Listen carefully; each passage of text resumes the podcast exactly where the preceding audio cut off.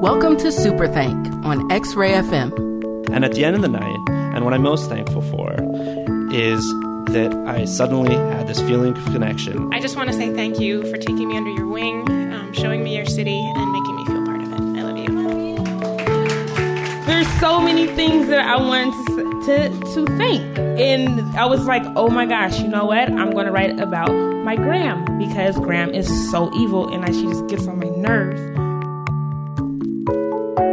At Superthank have a mission to commit a billion acts of random gratitude. Local community members have jumped to the challenge by sharing some pretty amazing stories just to say thank you to someone. On today's show, we bring you two stories recorded this summer at Superthank's live event, downstairs at Eastburn in Southeast Portland. First up, Hansel Bordone. Hansel Bordone is the executive director of Carpe Mundi, a small nonprofit here in Portland with a mission of alleviating poverty by assisting first generation students through their year of college. Her story of gratitude takes us to Africa's only Spanish speaking country. And as you will hear her explain, the person she is thanking is an extremely unlikely one for an idealist like her.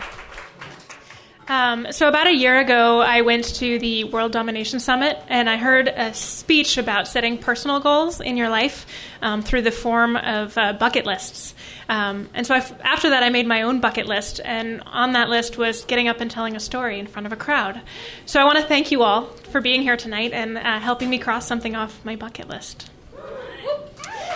So, for those of you that don't know me, um, I work in nonprofit. I always have, um, considered maybe a little bit of a bleeding heart or a do-gooder, um, and I'm proud of that. I think that I've I've been able to create a lot of change in my life.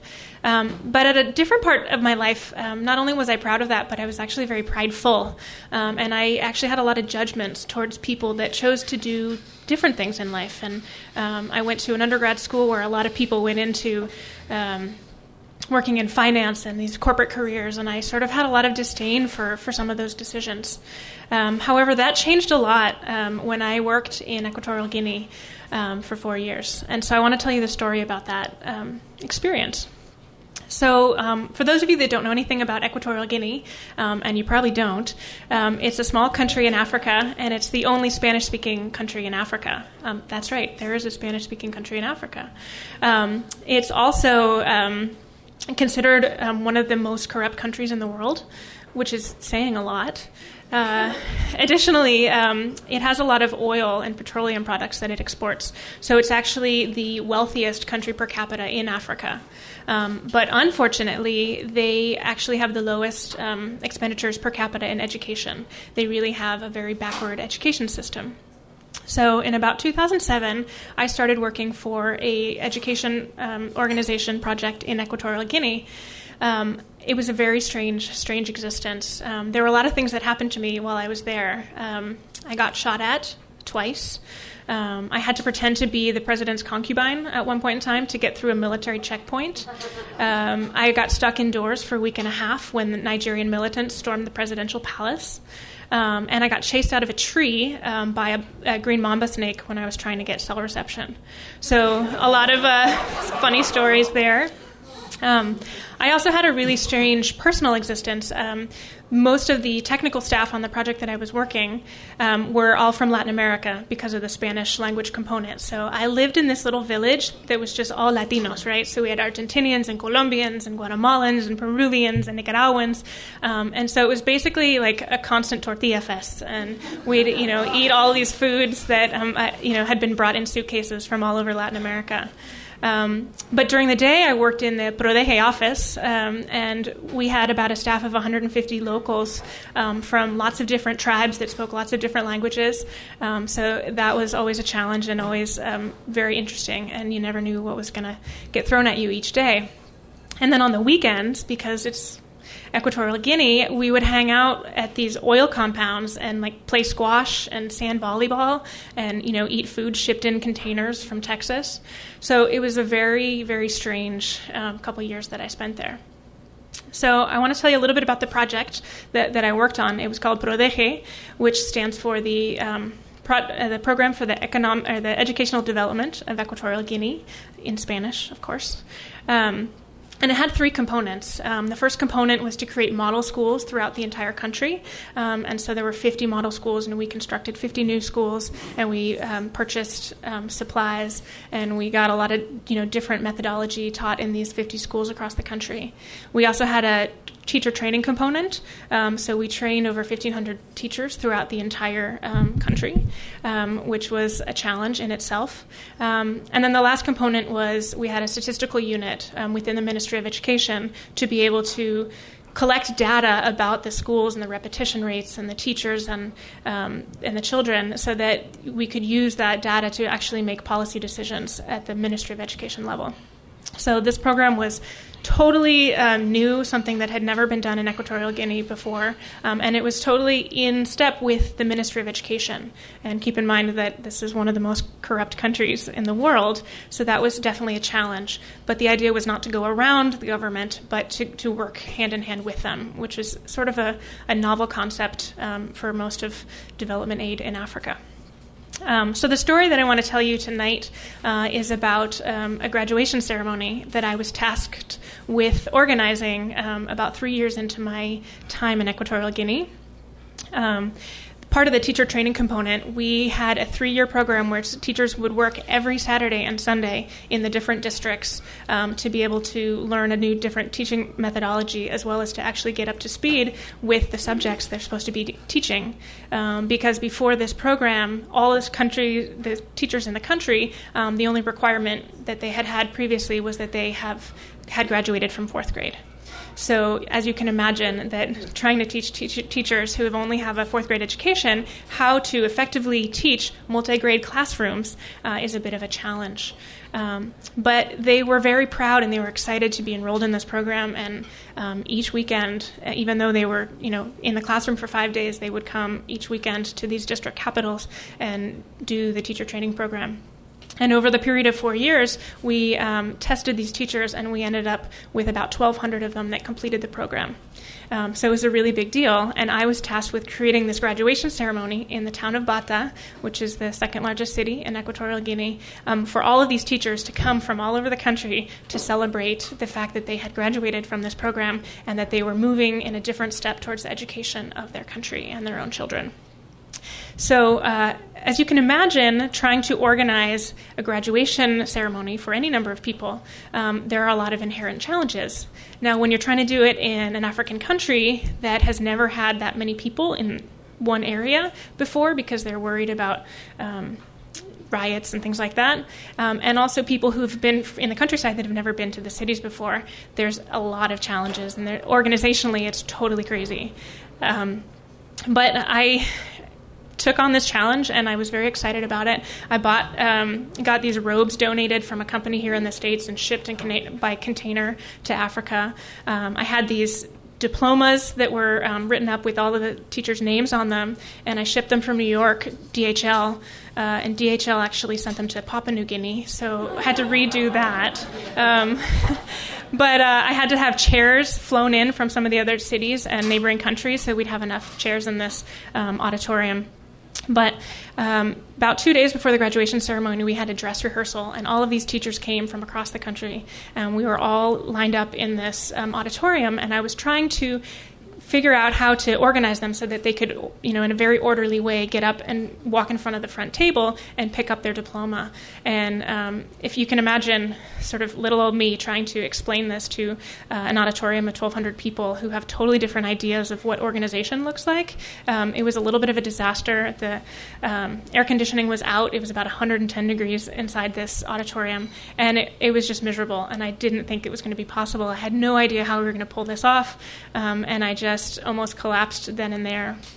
But uh, as the next couple days went along, we tried to sort of troubleshoot some of the, pro- the pro- problems that came up, uh, and there were many. Um, but we kind of took them in stride. And uh, the day of the graduation ceremony, um, I got there, and every single one of those teachers was in their seat. There was not a single seat that was empty. Um, and the you know the high officials from the Ministry of Education and the Ministry of Finance and all those people with their um, secret security and, and, all that kind of stuff came, and uh, they were all there on time, which also never happens in Africa. I don't know how that happened. Um, and uh, you know, I was really nervous, but I had a lot of support from my team. Um, we did an you know incredible job in, in planning for that, um, and um, you know the ceremony opened, and there were a lot of speeches about the future of Equatorial Guinea and the transition into taking their education into their own hands and the sort of the pride that they felt in that. Um, and then as the, the teachers got up and went in front of the table and they kept getting their diplomas, I was so worried that they would get the wrong diplomas because if one person in this entire room was out of out of sync, they wouldn't have gotten the right diploma, and then you know would have just kind of been chaos. And a lot of the names sound the same, and it just would have been a total nightmare. Um, but somehow, and I'm not really sure how, um, as each of the, the sort of rows of teachers came back and sat down, I, I, kind of leaned over and asked, I was like, Did you get the right diploma? Is that your diploma? And all I got back was these giant smiles. And they'd show me their diploma, and there was just this incredible pride beaming from these teachers. And uh, there was this one woman, when I, when I leaned over and asked her if she got the right diploma, she looked at me and she just jumped up and gave me this giant hug. And she said, I've never had a piece of paper with my name on it before and she was very excited, and she was I was very proud of her.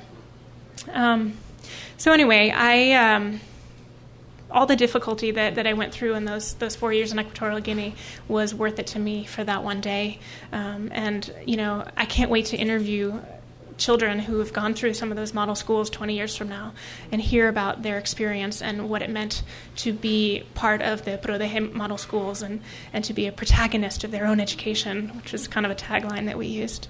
Um, so I'm really excited about what might happen in the future for Equatorial Guinea. Um, so that brings me to the reason that I'm here today. Um, the PRODEGE program um, was not financed by the USAID or you know the European Union or some of these other big organizations that finance education projects. It was actually the brainchild of John Hess, who is the owner of the Hess Oil Corporation and it was funded by the Hess Oil Corporation in conjunction with the government of Equatorial Guinea.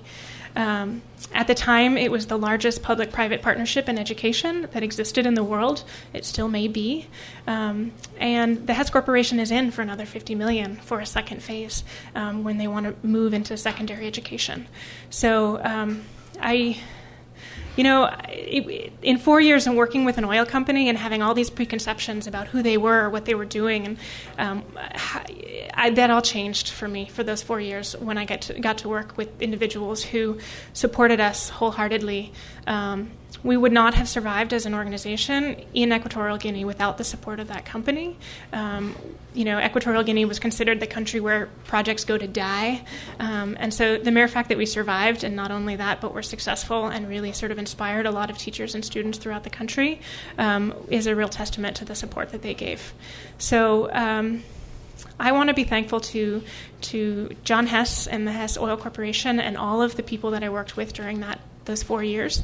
Um, and I also just want to be grateful for collaboration and for insight um, from wherever it may come. And I will never again be blinded to ideas from people who have different paths than I do. Thank you. Thanks to Hansel Bourdon for that story, recorded live at Eastburn for our most recent gratitude storytelling event. You are listening to Super Thank on X Ray FM. I'm Blue. We'll be back in just a moment with another story about being thankful after this short break.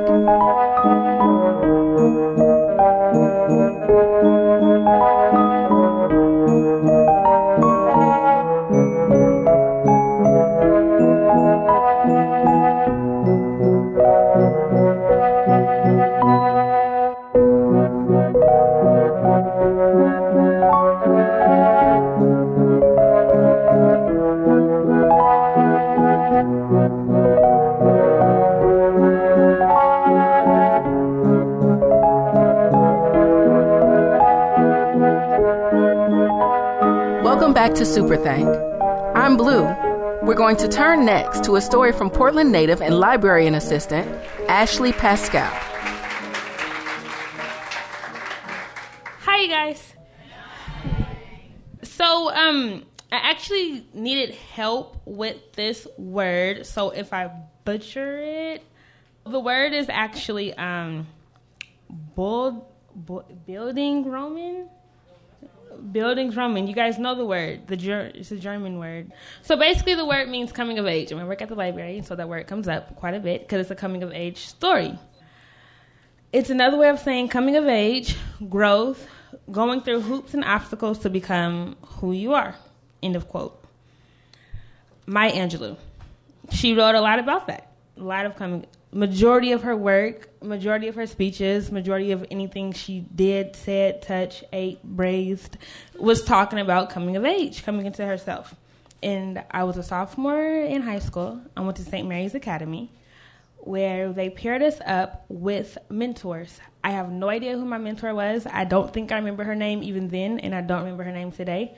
I just remember she played soccer, and she took me to see Maya Angelou at the Arlene Schnitzer Hall and um, listening to Maya Angelou talk, who was really, she was really funny actually. If you didn't get to ever see her talk or hear one of her speeches, it's kind of sad. You should probably YouTube or Google her because she's really funny. One of the things that she said she wanted us to all go away with is um, the concept of having a rainbow in your cloud. So um, I just want to hear you guys say, rainbow in my cloud. Good job. so it actually means um, it's the same as saying, you know, there's a silver lining in every situation, but, you know, Maya Angelou didn't say silver lining, so I don't care about that. She said, this uh, rainbow in a cloud. That's all that matters. Um, oh, so now creating a thank you. I actually, I don't know, maybe some of you guys didn't, but I actually found it like really, really challenging to create my thank you. I mean, the fact that this is called super thank that doesn't really help at all. I just to be honest, I was like, oh my gosh, like I have to thank, of course, my mom, like you know who, you know, but it's like because she's the most amazing person ever. And she gave me life, but then it's like all these other people in places and events and movements and the trees and the birds and like there's so many things that I wanted to to to think. And I was like oh my gosh you know what? I'm going to write about my gram because gram is so evil and I, she just gets on my nerves.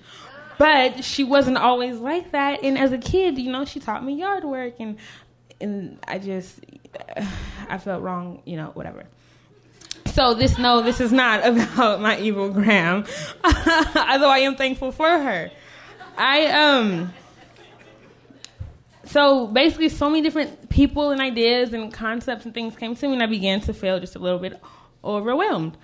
So um have you ever really tried to prioritize like the things you were thankful for? I mean, that's like saying I love you, mom, and then I love you, brother, but I love mom more. I mean, you can't you can't prioritize certain things. Some things they just simply are. So I had a really hard time prioritizing all of the different things I um, am thankful for.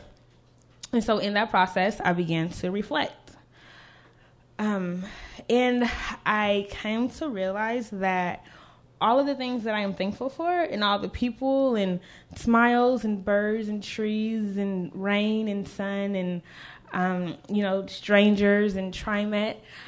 I just, I realized, I realized that they all are my DNA, not as in DNA as in genetics, but they all help and shape who I am right now and how I react to situations and my attitude which can be good or bad.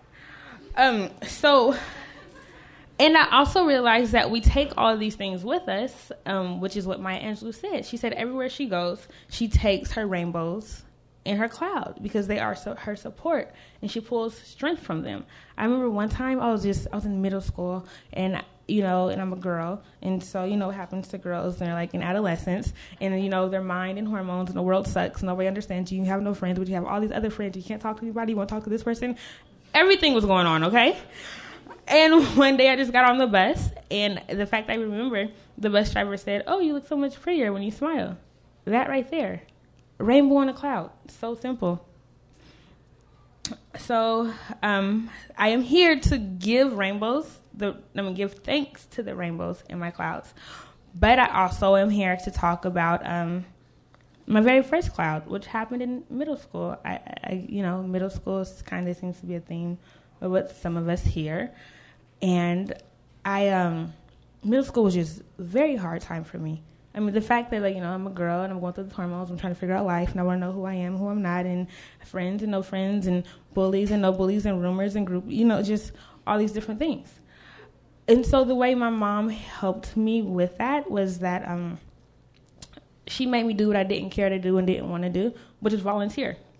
And the very first thing I ever volunteered for in my whole entire life of volunteering was the bus project it was my very first, the very first rainbow in my cloud. I was at, in sixth grade. So in sixth grade, you're like 12, 13 year old, 13 years old. And my mom, I had no idea what I was doing. All I know is I woke up extremely earlier than I would want to. And I was in front of Grant High School with a lot of people who were at least 30 years older than me and I got on a bus with them and we went to some small city in Portland that I've never in my life heard of and I don't even remember where it is and I knocked on these strangers doors and I told them I just read a script and they thought I was cute and I asked them if they were like registered volunteer and instead of talking about what I you know what the script said they were talking to me about just irrelevant stuff like school like and so i did this a few times went to a few different places um, i had squeaky cheese for the first time. I even went to a bar i was you know but i didn't drink or anything. But it's just simply being a part of that movement and being with all of those different people and being so young and at such a vulnerable place in life where i was the bus project has taught me a sense of purpose. Everyone says purpose how you know you guys must not know your purpose because that was kind of weak also. Can, you guys say purpose? Purpose. Oh yes.